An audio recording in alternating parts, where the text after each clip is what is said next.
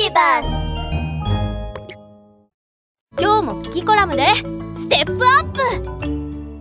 クジラの噴水はどこから来るの?みんなこんにちは!キキだよ!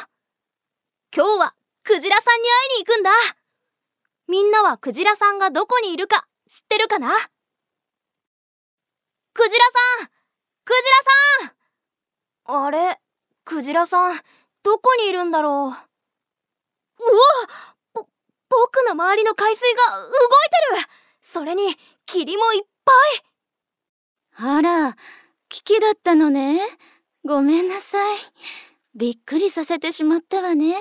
ううん大丈夫。クジラさんってばここにいたんだね。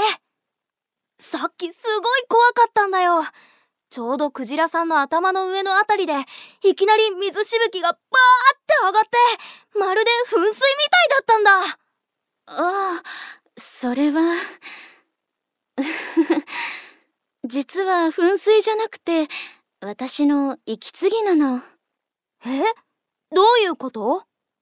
ほら私たちクジラは海に住んでる哺乳類でお魚さんたちと違ってエラがないのだから水の中では息ができないのよ。そうか。哺乳類は肺で呼吸をするんだよね。そうよ。私たちクジラは肺がとっても大きいから海に潜る前にたっぷりと息を吸い込んで長い時間水に潜るの。息継ぎをするときは水面に上がって頭のてっぺんにある鼻この穴から息を吐き出すのよ。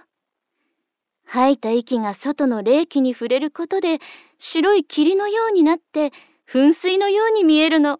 そうだったんだ。勉強になりました。みんなは他にどんな動物の秘密を知ってるかな？今度僕に教えてね。